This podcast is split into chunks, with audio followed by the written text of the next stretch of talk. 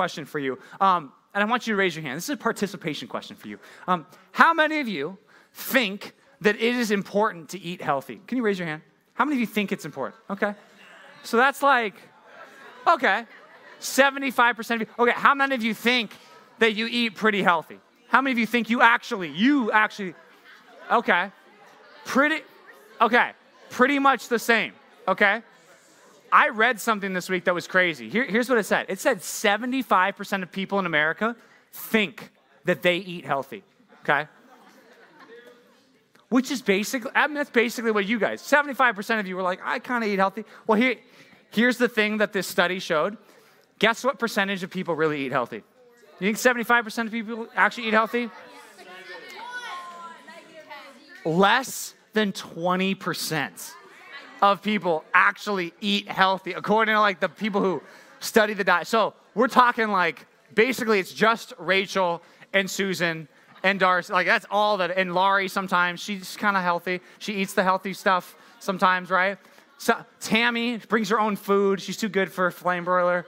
I don't. Where is Tammy? She, yeah, oh, she ate it tonight. And she said, she's like, ah, I don't know. So in a room this size, the reality is, I guess only like 19, 20 people actually eat healthy. That blows my mind. For how many of you think that you eat healthy? It's crazy that only some of you eat healthy. And here's the thing: I will just admit to you, point blank right now, um, I don't eat very healthy. And um, Lewis says yes. You, Lewis thinks he eats healthy. He works at Chick Fil A. He can't even say thank you. He has to say my pleasure.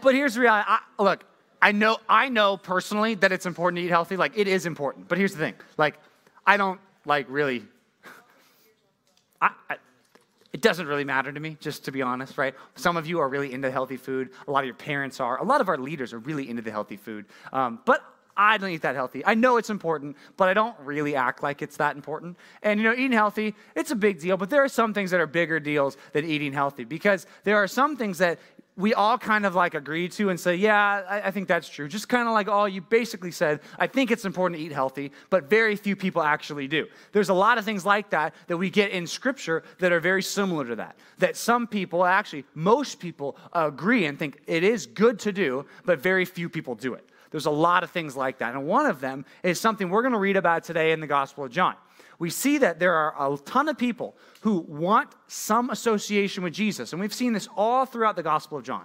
But there are some people, and very few people, that actually trust Jesus like they should. And what we're going to see is actually, in particular, one disciple who did not trust Jesus until he physically saw him. It's the, the disciple, the apostle we know as Thomas. And what we're going to see today is that he needed to see Jesus to believe Jesus. But the problem is, for all the rest of us, we don't get that luxury. And a lot of people say they believe in Jesus, but there's not that many people that actually truly believe in him so much that it changes their life. So that's what I want to talk about tonight. So grab your Bibles. Let's look at this apostle named Thomas. Let's look at John chapter 20, verse 19. That's where we're going to start. John 20, 19. This is, remember, after Jesus already appeared to Mary Magdalene. If you remember last week, he showed up to Mary. Mary was scared at first, didn't know who it was. She thought it was a gardener. She didn't even know it was Jesus. And then when Jesus said her name, then she knew immediately that's Jesus. And she calls Jesus rabbi. That's my, that's my guy. That's my teacher. I know who you are now. Now that you said my name, I'm going to say your name back. That's what we see last time. And it says on that very evening. So, verse 19, this is just later that afternoon. So, it's been a week for us since we last talked about this, but it's only been a couple hours in the, in the narrative. So, let's check it out. Verse 19. It says, On the evening of that day, the first day of the week, the doors being locked where the disciples were for fear of the Jews, which is interesting. So it says that earlier that day, who saw the empty tomb? Well, Peter saw the empty tomb, and John saw the empty tomb, but where are the disciples now? They are in a locked room. They're afraid. They, have gone into some inner room. We don't know where it is, probably in the city of Jerusalem, and they've locked the doors. And John says why, because John was there. He remembers. It was because they were afraid of the Jews. They were afraid of those Jewish leaders who might go pursue them because the story has been spreading that the tomb is empty. And they're scared that they might be the next targets for these Jews who might want to come and kill them. Look what it says next. It says, As they were there in this locked room, Jesus came and stood among them. Okay? Think that through for, for two seconds. The doors are locked. It's imagine, imagine we put you in one of these small group rooms, okay?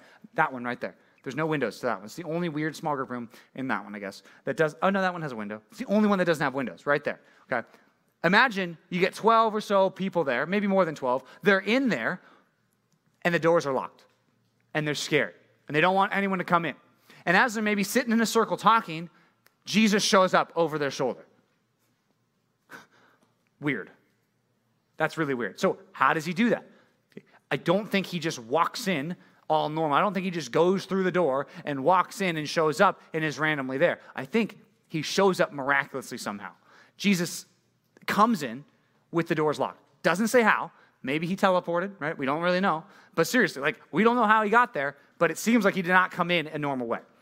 It says he came and stood among them. And look what he says to them Peace be with you, which is a good thing to say. Because if you're sitting in a locked room, afraid that someone might break in, and you look over the shoulder and there's someone standing behind you, how, are you feeling at that point in time? How would you feel? You're in there with your best friends and you're scared out of your mind and you don't want anyone to come in and you turn over your shoulder and there's someone standing in the corner of the room. How do you feel? Probably not much peace, right? You're probably freaking out. You're like, whoa, who, who are you? And they have that same kind of push and pull that, that, that Mary had. Who are you? And Jesus says, Peace be with you. When he said this, he showed them his hands and his side. And if we remember what we studied in John 19, what's significant about his hand and his side? His hands on the cross were pierced, okay? And his side in particular was pierced. So in Jesus' resurrection body, which seems to be unique to Jesus, we get his hands and his side with scars in them. So he shows him his hands, shows him his scars here to show I'm the same person. I'm not not different person here. Showed him his hands and his sides, and then the disciples were glad when they saw the Lord. Look at that. They see his wounds, and something interesting happens. When they see his wounds, they're glad because they know it's Jesus. It's not a faker, it's not some weird identical twin they didn't know about. Like, this is really Jesus, the one who died for me. I think this, this is actually a fulfillment of what Jesus said in John 16, 20 to 22. It's that section where he said, I'm going to go away and you're going to weep and you're going to be sad, but you're going to see me again. And when you see me again, you're going to rejoice. And I think what John's doing here as he writes this gospel, he's reminding us, the reader, remember when Jesus said he was going to go away, they were going to be sad, and he was going to come again and they'd, they'd rejoice. I think John's kind of bringing that full circle here in the gospel in that verse. Then in verse 21, Jesus said again to them, Peace be with you, which is interesting. That's what he just said. But at the first time, it was kind of like he said it to calm their nerves, right? Like, don't freak out. It's me. Peace be with you. And then he shows them his hands and his, side, and they're glad and they're rejoicing. And then what does he say again? He says, Peace be with you. I think he's not just giving this as a greeting, I think he's making a statement here. The last statement that we see that Jesus made before the resurrection was that last word that he said on the cross, which was tetelestai, or it is finished. Now we see a really important other saying of Jesus here, where he says, Peace be with you. Right? If you think about it, that's what Jesus came to do. I know that's kind of a, a big statement, but that's what Jesus came to do, was to bring peace to God's people. So he says it twice here peace be with you. Peace be with you. What is he going to say next? He says, As the Father has sent me, even so I am sending you. Which, if you remember in this gospel, he said this before. He said this multiple times I've sent by the Father, and I'm going to send you. But it's interesting, he connects peace with their sending, and then look at the next thing he says in verse 22. And when he had said this, he breathed on them, which is an interesting statement. In the original, it doesn't say on them, it just says he breathed, he exhaled, he breathed out, does not say on them. That's added to give some clarity. And said to them, Receive the Holy Spirit, which is odd, right? Most people don't remember this story, right? Most people think that all that the giving of the Holy Spirit was was in Acts chapter 2. I think John includes it here because he's connecting it back to the mission that they're about to go on. He said, As the Father sent me, I'm going to send you. And he says he exhales, he breathes, and the word breathe, right, if you know um, your theology, and you know these Greek words, you might know this, that the word spirit is the same word that means breath. So, all throughout the Bible, when it says that God gives his spirit, sometimes the way it's described is it's like God breathes. Okay? John is saying Jesus is like that too. And when Jesus breathes, what happens? Well, these people get the Holy Spirit. That's interesting. He says, receive the Holy Spirit. So it's not like he's forcing it down their throats. There's a, there's an acceptance to this. Jesus gives it to them, but they also receive it. It's not like they're, you know, I don't know, being demon possessed or something. Not like that. It's like receive the Holy Spirit, and they receive the Holy Spirit. It says for the first time they have this vital relationship with the Holy Spirit that they've that's unique to them. Verse 23 says, another interesting statement that a lot of people get confused about. It says, if, this is Jesus talking to the disciples, if you forgive the sins of any, they are forgiven them. If you withhold forgiveness from any, it is withheld. Now, these two verses are, in my opinion, as we've gone through this gospel, two of the most confusing verses. First of all, what's with Jesus breathing and them getting the Holy Spirit? That's weird. And also, is Jesus saying that, like, now they have the power to forgive people's sins? They have the power to tell people, you can't become a Christian? Okay? I don't think that's what he's saying. I think what he's saying fits everything that Jesus did, the mission that Jesus was on. First of all, it says, Peace be with you, which is the mission. Then it says that he was sent by the Father and sending them. And then when they go, they have to have the Holy Spirit because that's what Jesus promised in John 14, 16. He says, I'm going to send a helper to be with you when I leave. So now these people, think this through. Now these people, these disciples, have God's Spirit in them. They're sent out by Jesus, and they're sent out to reach people with the message of forgiveness of sins. Okay? Does that sound like anything else you know in the Bible? That sounds like what happens in Acts chapter 1 and in Acts chapter 2 and in Matthew 28 when Jesus says, Go and make disciples. That's what's happening right here. He's telling them to go and make disciples, and now they can do it because they have God's Spirit in them, and God is going to work through them. It's an encouraging statement, not a, a weird statement about um, you can keep people from becoming Christians. Verse 24 says, Now Thomas, one of the twelve, called the twin, was not with them when Jesus came. So it seemed like there might have been some disciples that weren't there. Most of the disciples probably were, but Thomas wasn't. And even in Luke chapter 24, we see it wasn't just 10 men, it was also other disciples that are mentioned in Luke 24. That other scene that we just saw, other disciples were mentioned. So there's more than 10 people there. But now you have Thomas, who wasn't there. Verse 25 says So the other disciples told him, We have seen the Lord. And at that point, what is the right response for Thomas to make? Think it through if all the disciples said, We saw Jesus, and Thomas probably heard from Mary and from Martha and these other people who saw Jesus, they say, We saw Jesus. What's the right response for Thomas? What should he do? What's the godly, perfect response to this? It's yes, I believe. Even though I haven't seen him yet, I believe. I trust, because he said that in his lifetime. He said that he would rise again. That's the right response. Thomas doesn't quite make the right response here. Look what he says. He says, But he said to them, unless I see his hands, and in his hands, the mark of the nails, and place my finger into the mark of the nails, and place my hand into his side where he was pierced, unless I do that and physically touch his hands and touch his sides, if I don't do that, I will never believe. Do you see where it says, I will never believe? That's the strongest way of saying no. In the original language, if you say no twice, basically, it's a double negative. It's an absolutely not. I will never believe unless I do that. Now, think about that. If you came to Jesus or, or, or, came to Christianity in any way and had that same demand, would you ever believe? Not until it was too late. Okay? So, Thomas is placing conditions on his trust in Jesus. Okay? This is not a good thing that Thomas does. It's understandable because a lot of us might feel the same way, but it doesn't mean it was the right thing. I think this was the wrong thing. It says eight days later, which some people debate how long eight days is. Um, how many days was Jesus in the tomb? Right? Think about it.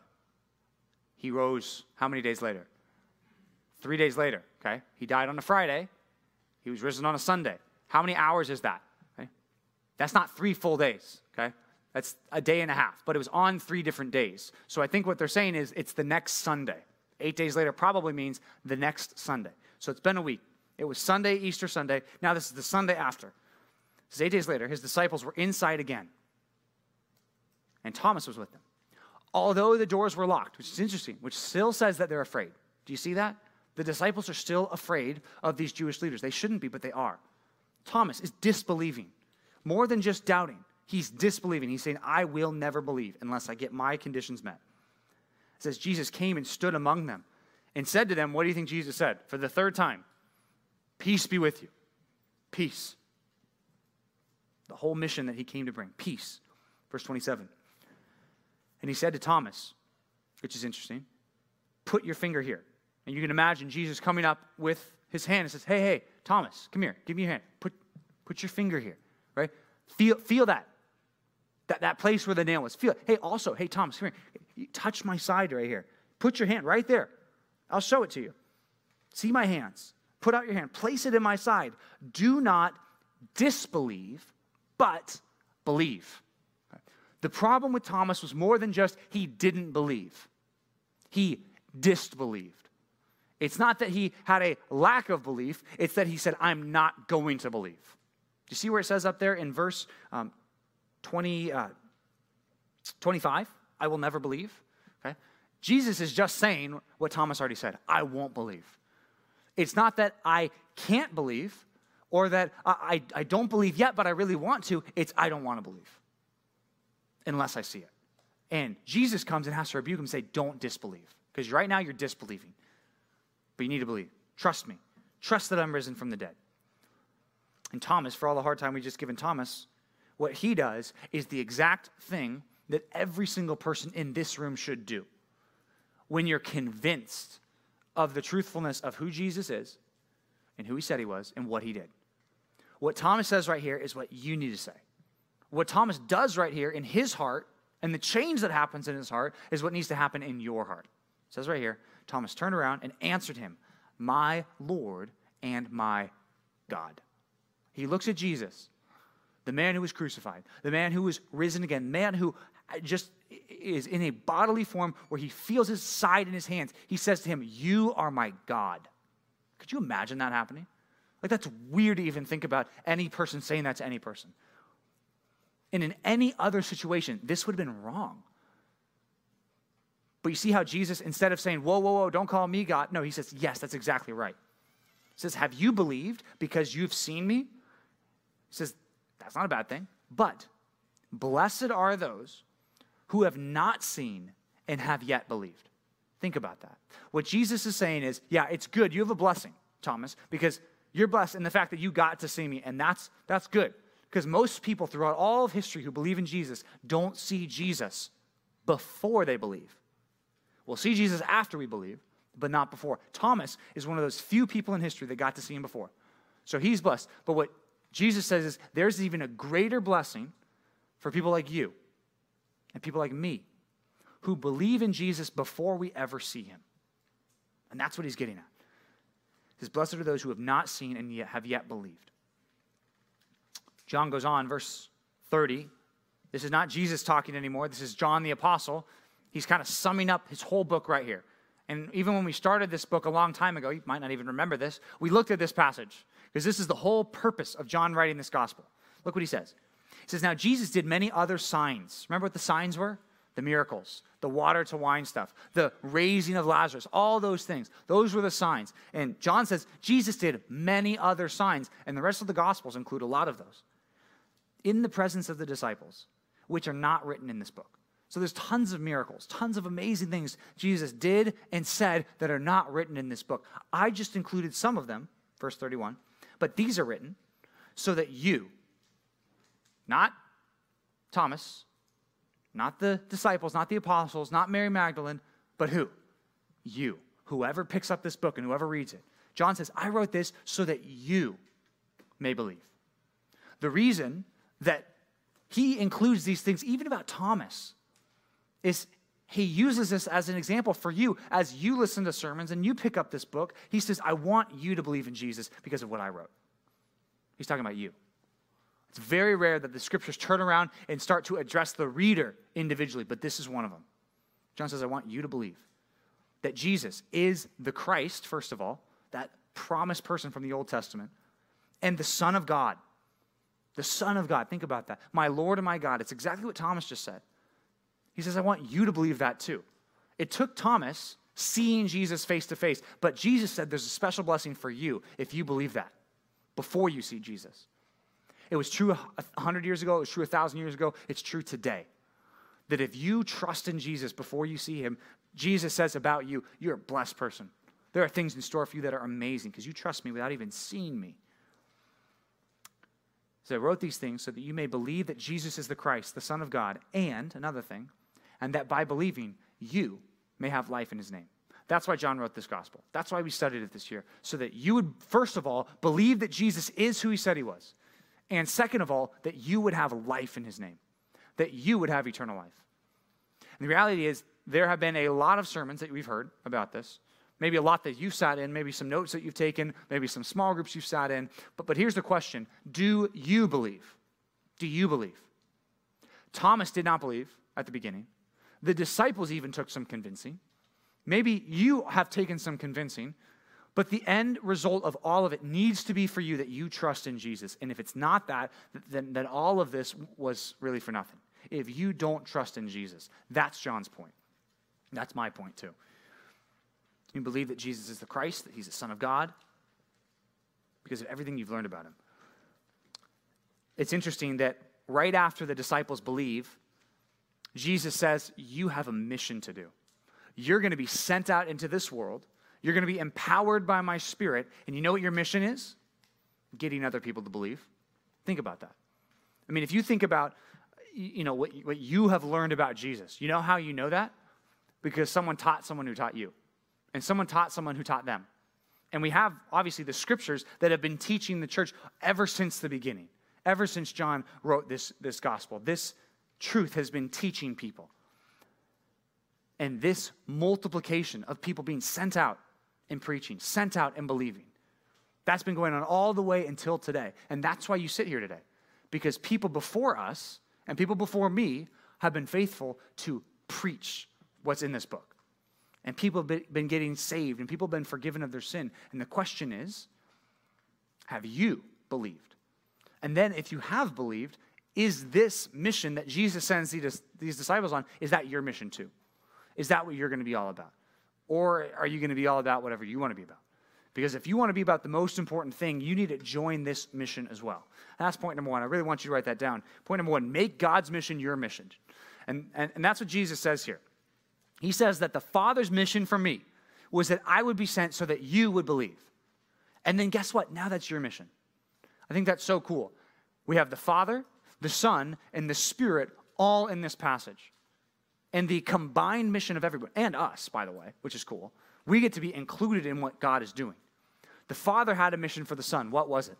Right? To come, to live, to bring peace to people by sacrificing himself, by laying down his life, by taking on our sin for himself, by dying on the cross for us, by rising again to give us new life, to give us peace. That was the Father's mission for the Son. Now the Son turns around to you and says, You're going to be a part of this too. Are you going to die on the cross for somebody? No, that's not your role. Your role is now you're going to spread this message. Now you're going to spread this good news. You're going to try to convince other people. You're going to try to get them to believe. But how do I do that? That seems impossible. How can I get someone to believe in Jesus? I can't. If you really think about it, how can you get someone in your life to believe in Jesus? How can you, you can share the truth with them? That doesn't make them believe. What's the, what's the special ingredient? What's the secret sauce? Right? It's what happens right here. It's that Jesus gives the disciples God's Spirit, the Holy Spirit. That's why, so far, it's the Father's mission for the Son to complete. The Son sends us to do it, but who does the Son send to help us? God's Spirit. Father, Son, Spirit, all in this passage. And that's the mission. That's why I want your mission to be about all about God's mission. Because that mission is going to go on in this world. There are going to be people, even in this room, who believe in Jesus, who are joining the Father, the Son, and the Spirit's work on this earth. And there are people who won't join that mission. I want you to be a person that joins that mission. I want you to make your life about that. It's interesting, this whole talk about forgiveness and, and setting people free, and, and then some people not being set free. It's interesting because if you think about it, um, how can a person like you set someone free? How can you forgive the sins that they have, right? Well, you can't do that. But what you can do is you can present them with the gospel message that can do that. That's amazing that you have the power if you believe the gospel and know the gospel. Now you can share it with somebody and they can be forgiven of their sins before God. Do you know how powerful that is? Think about that. You have that power if you believe in Christ. And then you might say, well, I've done that before, but like I can't convince anybody. Yeah, but guess what? The Spirit, He's the one really that has the power to do it. you're sharing the message. But without the Spirit, the disciples would not have gotten anywhere. The Spirit is the one who's working in people's hearts. It's interesting, the whole forgiveness. In John 8 34, Jesus said about himself uh, that, that he's the only one that can set people free. Before that, he said, Truly, truly, I say to you, everyone who practices sin is a slave to sin. The slave does not remain in the house forever, the son remains forever. So, if the son sets you free from that slavery to sin, you will be free indeed. Now, how can you join in Jesus' mission? Well, if you're someone who's sharing the truth, they can be forgiven of their sins. Now you get to be a part of his mission. Think about that. Imagine if you got a special task from like, like the FBI or something. I don't know. Um, I don't know if you don't want a task from the FBI, but imagine you got some special task from some, from some super important thing. Maybe you got a special task from the NBA to be a, a, scout or something. Or you got a task from the FBI that you're gonna like spy on some, you know, bad guy in your school. Like you got some, yeah, okay, there we go. Dylan likes that. He's got some like 13 year old, like, I don't know, like terrorist at your school or whatever. The FBI's like, I need you to like come like root it out, right? I, don't, I don't know where I'm going with this. Um, the idea is like if you had someone really important say, I want you to be a part of our mission, you know what you do? You'd be like, dude, I'm all about that. Absolutely. I'll do anything to be a part of that mission because that's awesome. That's really cool because that gets me excited. I want you to feel that same thing about this huge mission that God is willing to include you into. That people can be set free from their sins. We only really appreciate that if we know what that's like for ourselves, though. That's why this doesn't work if we're not Christians. That's why it doesn't work if we're not forgiven ourselves. Jesus sent us like he was sent. Earlier in the gospel, he said something similar. John 17, 18, he's talking to the Father. Jesus said, As you sent me into the world, so I have sent them into the world, these disciples. They're going to be sent out. And when they do that, they're going to proclaim that forgiveness of sins. Being on a mission changes your attitude, it changes your actions, it changes your behavior, it changes your thoughts, it changes what you do, it changes what you prioritize if you're really a man on a mission. Have you ever seen anyone who's like a man on a mission, who's like walking somewhere? Like your crush walks in the door and you walk the other way. You're like a man on a mission. You're like getting out of here. Uh, I was on a mission today. Have I've ever told you that I like Arnold Palmer's? Arnold Palmer's. You know what Arnold Palmer is? Yeah, yeah. Lemonade and iced tea. So, an unnamed employee who's sitting right there has been a part of the ordering process. She's been ordering Arnold Palmer's, and I'm like, this is awesome. I was like, this is amazing. Arnold Palmer's at work. I, am gonna, I'm gonna pull a Pastor Doug and a Pastor Lucas and just grab a bunch for myself and put in my office. But here's the problem: for the last five days, I've been looking for these Arnold Palmer's. I can't find them. I've been asking people, like, do you know, do you know where they went? I'm like, ooh, the teas? Like, I don't like, I'm like, no, I don't care what you like. Where are the Arnold Palmers? Where are they? Like, I, I, I, I saw some downstairs. You saw them? I checked everywhere. Like, I was, I was talking to someone today who will be unnamed, and I'm like, did you see the Arnold Palmers? And they're like, yeah, I saw them downstairs. I'm like, no, you didn't. I was there yesterday. I turned the place upside down. Where, where, where are the turtles, right? Where are the Arnold Palmers, right? I don't know where they are, right? Where are they? Okay. and then she's like, just go, go check it out. It's by the cold brew machine. So I left a meeting today, went downstairs, filled my arms with seven Arnold Palmers, and walked upstairs because I was like, and I felt good about it. I was like, yeah, I'm a man on a mission. Like, I accomplished my mission. I left the meeting. Like, I probably shouldn't have done that. Like, but I was a man on a mission. I didn't care. Like, I was just going to do it, right? You've done stuff like that too. Maybe not left the meeting for it, but You've been a man on a mission too. You've seen people who are just excited. That's a dumb thing to get excited about. Really, it's dumb. Like I could just buy some myself or say, "Hey, Sabrina, can you buy me some Arnold Palmers?" But I just like didn't want to do that because I really wanted to find the Arnold Palmers. Okay, if you're a man on a mission, you kind of block other things out. You kind of this is like number one priority. I don't care if I'm in the middle of something else. If my mission here on this earth is to share the truth with people, it doesn't matter that I'm at school. It doesn't matter that maybe um, it's not a convenient time. It doesn't matter if maybe I might lose a relationship. Like I, I didn't, hopefully didn't lose any relationships with people at work today because I left meetings. But like, even if I lost a relationship, my mission on this planet is to share the truth. Like, and if you're really a man on a mission, if you're really a woman on a mission, you are going to be all about that. And what we need to do is get that excitement in us. Jesus said also in the book of Acts when he was about to leave the earth, when he was about to ascend back to the Father, Acts 1 8 talks about how these disciples, they're going to receive power from the Holy Spirit. And you'll be my witnesses in Jerusalem, in all of Judea and Samaria, and to the ends of the earth. And the cool thing is, you get to be a part of that. You get to be a part of that mission, but you need to make that mission your mission. It's interesting, there's a connection in the scriptures between the Spirit and the mission of God, the saving work of God. And here's what I mean by that. When Jesus started his official ministry, there was something that happened, okay? It's when Jesus, at the beginning of his ministry, was baptized. All four gospels talk about it. And what happens in a very unique way at every single account of his baptism, what's like the most important thing that happens at his baptism? He's baptized, and who shows up? Right? God speaks, the Spirit descends. And it's a visual representation for everyone to see this man is now empowered by the Spirit. And the whole point of the Gospel of Luke is cool. Isaiah 61 is a passage. Isaiah 61 2. It says, The Spirit of the Lord is upon me. He's anointed me to preach good news. And that's Jesus' mission. Okay, now you have that same pattern of thing that happens here for the disciples. Just as when Jesus started his mission, the Spirit was visibly and right there a part of what Jesus was doing.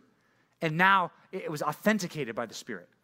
Now, the mission for the disciples is also authenticated by the Spirit. It's also interesting. Um, this word to breathe out, okay, and to breathe the Spirit, right? And we said there's some wordplay there because the word breathe is the word Spirit, is the word breath. It's the same word, it's a play on words. But in the Old Testament Bible that these Jews had at the time, that was in Greek, that word shows up in two important passages. One of them is in Genesis chapter 2 7. And it's the passage, you might even already know that if you're thinking about it. Genesis 2, what happens in Genesis 2? Adam comes from the dirt. What does God do? He breathes the Spirit. And what happens? Boom, creation. Now he has life. Now he's made in the image of God. When God breathes the Spirit, now they have the Spirit. Not the Holy Spirit, but the Spirit of, of a man. Also, another passage that talks about God breathing on people, Ezekiel 37. You might know that passage as the dry bones, right? You ever heard that song? Dry bones, dry bones, right? You know what I'm talking about? No, whatever. Um, totally. Yeah, thank you. You do. Um, it's that passage where Ezekiel is surrounded by all these dry bones, and it's from all the hosts of Israel, the armies of Israel. And he says, It's a bunch of dry bones, and God says, Breathe on them. They're gonna be, they're gonna have breath, and God breathes on them. What happens? Boom, creation. New creation. Genesis 2 creation, Ezekiel 37, new creation. It's the same idea here. They're like new creations now, empowered by God's Spirit to be a part of this mission. God is working his mission through you if you believe and if you witness. I want you to be a part of that. These disciples are a part of that. But what about Thomas? Thomas wasn't there. Thomas missed the party. That's a good party to be at, right? God empowering these people with the Spirit. It's a bummer Thomas missed that party. Well, Thomas shows up the next week, and he doesn't believe. He doesn't trust. And he says, I won't believe. I can't believe. I will not believe he has a hard heart. And then when he sees Jesus, what happens? He sees Jesus, he feels his wounds, even though Jesus didn't have to do that. Right? Jesus did not have to do what he demanded. He doesn't do it with us, but he did it with Thomas. Graciously, he does it. But then here's what he says next. He says that when he sees Jesus, what does he say? My Lord and my God. He responds with obedience. He responds with submission. He responds with humility. When he sees the evidence, he responds rightly. The problem is, for some of us in the room, and maybe for many of us in the room, we've heard so many sermons about Jesus, and we've seen so much evidence about his resurrection, but even still, we are in the camp of Thomas before. We don't want to believe. We refuse to believe. We refuse to trust in Jesus. Point number two I'd love for you to write this down. Submit your heart to the evidence. Submit your heart to the evidence. That's what Thomas does. He starts out bad, but then he ends well because he submits his heart. He sees the evidence, he's convinced. And when he does that, he finally believes. It's interesting. Even in this section, Thomas fulfills John chapter 5, verse 23. John 5, 23, Jesus says, I want all people to honor the Son just as they honor the Father. What does Thomas do? Honors Jesus just like you would honor God. I love how at the end of this Gospel of John, it's like so many of the, the loose ends of the Gospel just get tied back together. There's so many connections to the whole book here in this chapter. It says, Whoever does not honor the Son does not honor the Father who sent him. That's what Jesus said in John 5 23. What does Thomas do? He honors Jesus just as he honors the Father.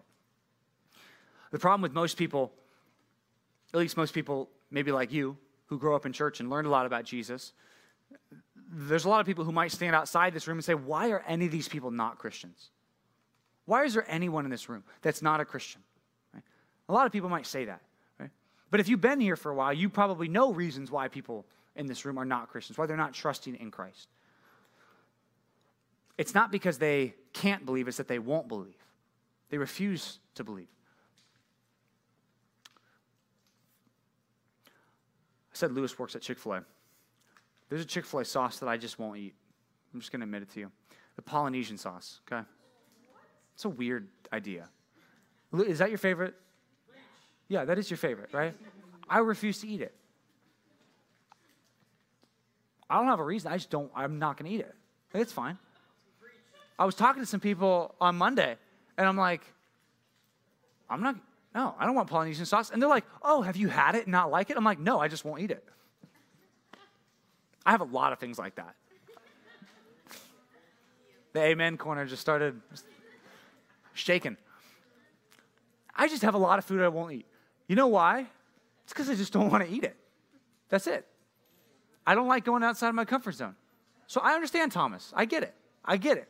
He does. He says, "I won't do it. I won't do it unless I get exactly what I want." I understand it. Okay. If I live my whole life and never have Polynesian sauce, guess what? Who cares? Exactly. That's my thought. That's my philosophy right now. I'm not missing out on anything. I know Lewis thinks I am. Some sweet and some sour. It's just weird. I, ugh, it's gross. It's like putting, oh, gross. I don't know. It's too, uh, yeah. I have the magic sauce though, right? That's like almost the same thing as the Polynesian sauce, right? Okay, good. Exactly. I feel justified now. I feel like that's my, my point. I like the magic sauce, but it's because there's a bunch of sugar in it, right? Right? It's like all sugar. It's like soy sauce with sugar. Whatever. Anyway, guess what? I don't, I don't care, and I won't eat Polynesian sauce. And if you try to make me, and you try to pull some prank on me, when you remember this in like three years, like just don't do it because I won't do it. Okay? Until I, unless I change my mind, because I guess I guess I might change my mind. Um, but it, it doesn't matter. Okay? You know, there's a lot of people with the gospel that have the same reaction that I have to Polynesian sauce. Okay? I won't. I'll never. I won't even consider it. And maybe you have that thought. I won't do it, right? And you might have some more complicated reasons because the scripture gives some more complicated reasons, but it doesn't matter if Polynesian sauce is good, okay? Can we all agree with that? It doesn't matter if it's good, really, okay? It matters so much if what Jesus said is true. This matters so much. This is like, this is life and death. This is all that life is about right here. This is it. Like, even if, if your life was terrible and you got this right, this is what matters most. Even if your life was great and you didn't get this right, it, then the great life wouldn't really matter much because this is, this is it. Some people know truth about God, but they, they don't want to believe it. Romans 1:18 says that people suppress the truth in unrighteousness. I've told you before, that's the idea of they have the truth in their heart, but they push it down. It's like what you do when the, when the trash can's full and you just keep pushing it down, right? It's full, but I'm going to push it down. I'm not going to deal with it, okay? That's what people do when it comes to God's righteousness. They say, I don't want to trust it because if I do that, then I have to take out the trash of my sin, and I don't want to do that, so I'm just going to keep pushing it down because at some point the smell will go away or whatever. But no, it won't go away. And it says here that God's wrath is revealed, that God's going to do something about people who suppress the truth in unrighteousness. That might be some of us, but others of us might be deceived by our sin. Like we don't even understand the reasons why. And that's why sometimes I'll talk to some students and they'll say, I don't know what's holding me back.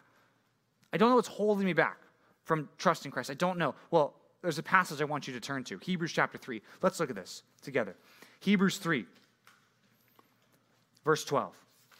I want you to see it. So important. Hebrews 3:12. He's talking to a group of Christians here, but it seems like in this group of Christians, just like this group, there's a lot of people who are not Christians yet.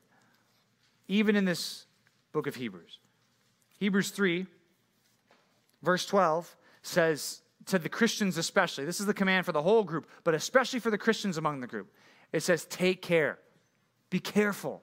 Take care, brothers, lest there be in any of you, not you singular, you plural, in any of your small group, any of your group of people, because there might be in your group of people.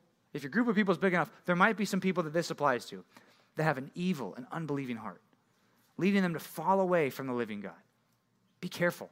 Right? So that's not just a command for the non Christians to be careful about themselves. That's a command for every last person here. I need to be careful because there might be some people in my group that have an evil and unbelieving heart that they don't want to trust God.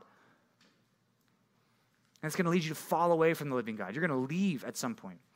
People who walk away from church, the people who walk away from God, it's all started with an evil and unbelieving heart. They didn't want to trust God. It says, here's what we should do, though. Christians, everybody, should exhort one another, push one another to righteousness every day, as long as it's called today. Not some days, not once a week, not just on Wednesday nights, but you should be exhorting one another every day. As long as it's called today, that none of you, not one of you, may be hardened by the deceitfulness of sin.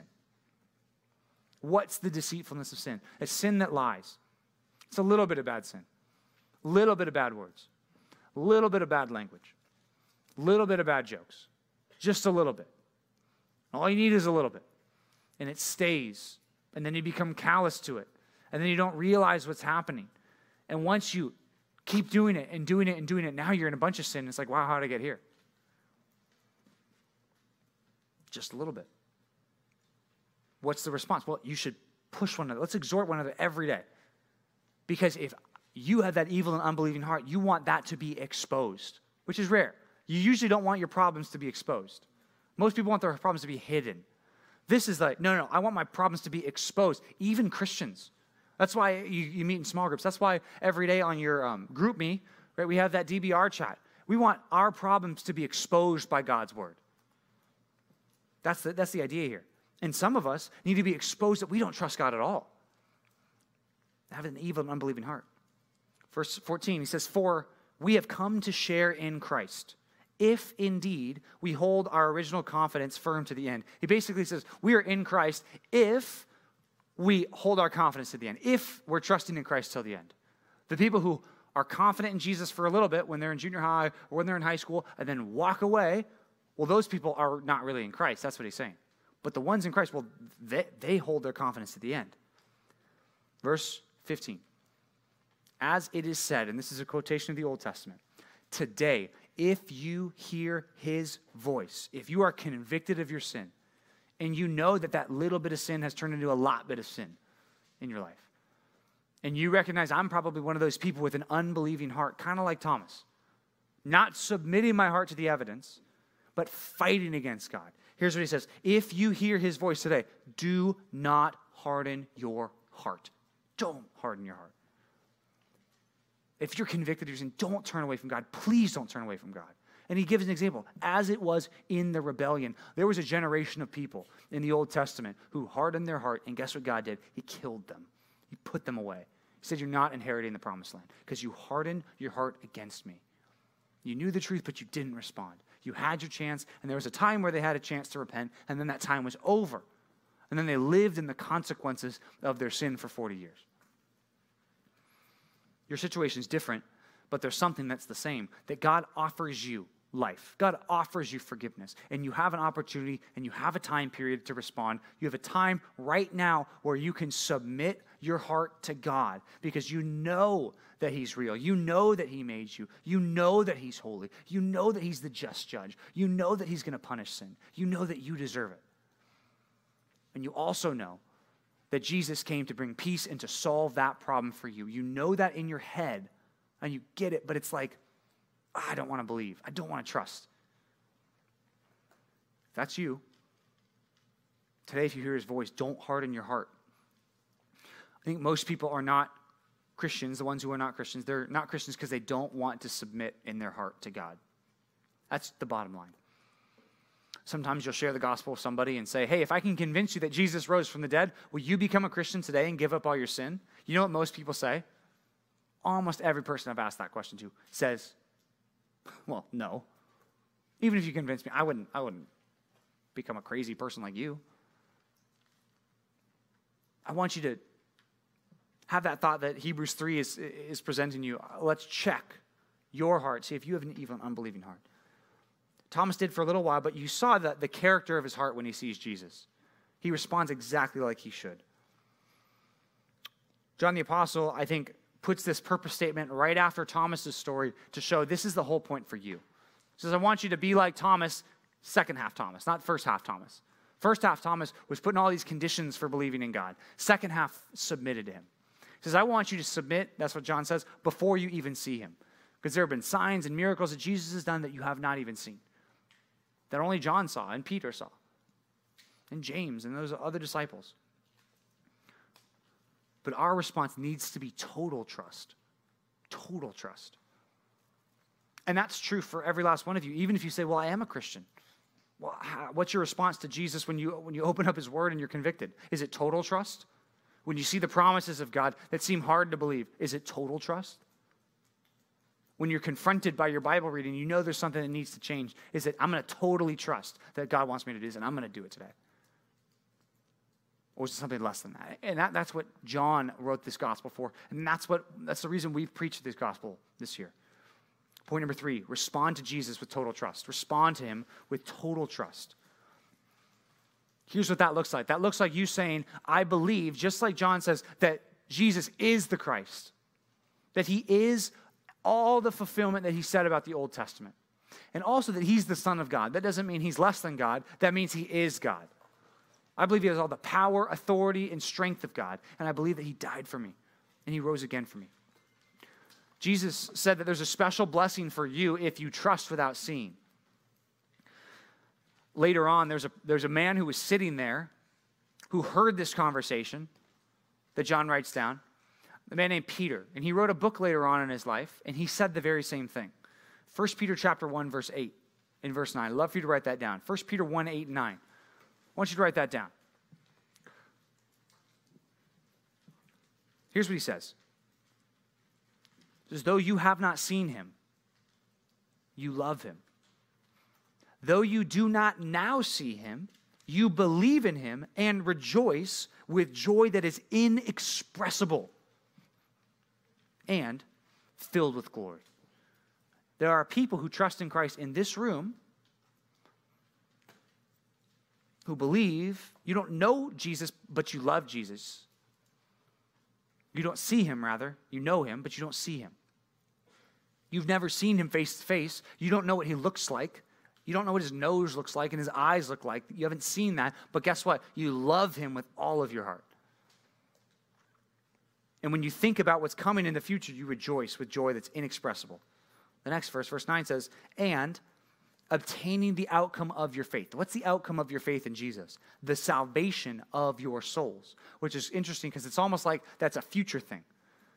Have you been saved now if you trust in Jesus? Yeah, but like, will you be saved when it all wraps up? Yeah, you're going to feel the full weight of what it means to be saved and have that salvation. That might be the future thing, but the now thing is that if you believe in Jesus, you have life in his name right now. That's the second thing. He says, I want you to believe who Jesus is and who he said he was, and also I want you to believe and have life in him right now. What does that mean? Jesus said in John 3:36, whoever believes in the Son, trusting in the Son right now. If you trust in Jesus right now, you have eternal life. And whoever does not obey the Son shall not see life. It's almost like there's this life that exists that like you don't even really comprehend and know about until you trust in Christ. Ephesians 2 says it's like we're dead. We don't even know life, not real life, not eternal life, until we know Jesus. But once we know Jesus, we know that eternal life. It says, The one who doesn't obey the Son shall not see life, but the wrath of God remains on him. It's this picture of like a dark cloud. It's like a big backpack, it's on them. Jesus said this in John 5 24, very, very similar. Truly, truly, I say to you, whoever hears my words and believes him who sent me has eternal life right now. He does not come into judgment, but has passed from death to life. You have life now. Jesus goes on in John 10 10. Jesus talked about himself as the good shepherd, and here's what he said The thief comes only to steal and kill and destroy, but I came that they may have life and have it abundantly. That's what happens when you respond to Jesus. You have life, a different kind of life. Does that mean you get all the stuff you wanted before? No, it means your appetites and everything has changed now, and Jesus satisfies your soul. You get Jesus, the Good Shepherd. You get the best leader ever. If you remember that, we studied that back in John chapter 10. We said that you need a good leader. You need the best leader. You need Jesus to be your, your good shepherd. When you trust in Jesus, you get his payment for your sin. We studied uh, John 19 where it said, It is finished. Where Jesus paid for sin. When you trust in Jesus, you not only get him as your leader, you also get him as your savior and the payment for your sin. When you trust in Jesus, you also get the benefit of that, the proof of his resurrection, his empty tomb. What we went through all that last week, that there's no other way that this could have happened. He also gives you this new time of, of life that you get by knowing God. John 17, 3 says, It's eternal life. What is it? it? Means that you know God. That's what it is to have eternal life. The question, right, for you is what are you going to do? What are you going to do about it? I did some math. This is sermon number 37 from the Gospel of John. So if you've been to all these, you've been to 37 sermons, which have been 27 hours. Congratulations, you made it. 27 hours. Can you believe that? 1,620 minutes. Okay? That's a lot of time. Okay? That's a lot of time that you just in this context have studied this, this Gospel of John. So we've been reading it together. I heard about a court case this week. It was in Long Beach, 1992. So long before you were born. Um, that was for the leaders. Um, I, it was the longest time that a jury took to deliberate. So if you know anything about court cases, there's like the stuff that happens before the case, then there's the hearings and all that stuff with the attorneys and what you picture as a court case. Then the jury goes and they deliberate in a room. The longest one that I could find was four and a half months of deliberation. Okay, four and a half months, which might not seem like a long time, but usually juries, juries reach a verdict in like a couple hours, sometimes really short. Other times, maybe in a day for a, a crazy situation, maybe two days, a week at the very most. But this weird court case in Long Beach, weird, 1992, it took them four and a half months to decide what they were going to do with the evidence. How long has it taken you to decide what you were going to do with the evidence about Christ? For some of you, it's been more than four and a half months. And the solution to that is not let's just keep pushing it back and pushing it back. It's to say we need to come to a verdict. What, what are we going to believe about Jesus? What are we going to do about Jesus? What are we going to do about his gospel? Are we going to believe? Are we going to respond? Are we going to trust? Are we going to obey him? Or are we going to say, no, not, not for me? I'm going to disbelieve.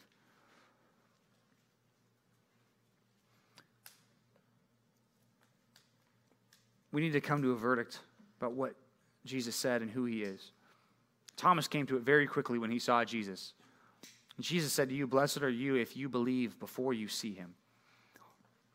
Hoping that some people will believe in him even today. You can believe in Christ for the first time today. That's what I'm going to pray for. I'm going to pray that you will believe in Jesus, and some of you that you will keep trusting him, responding to him in total trust. Let's ask God for that right now.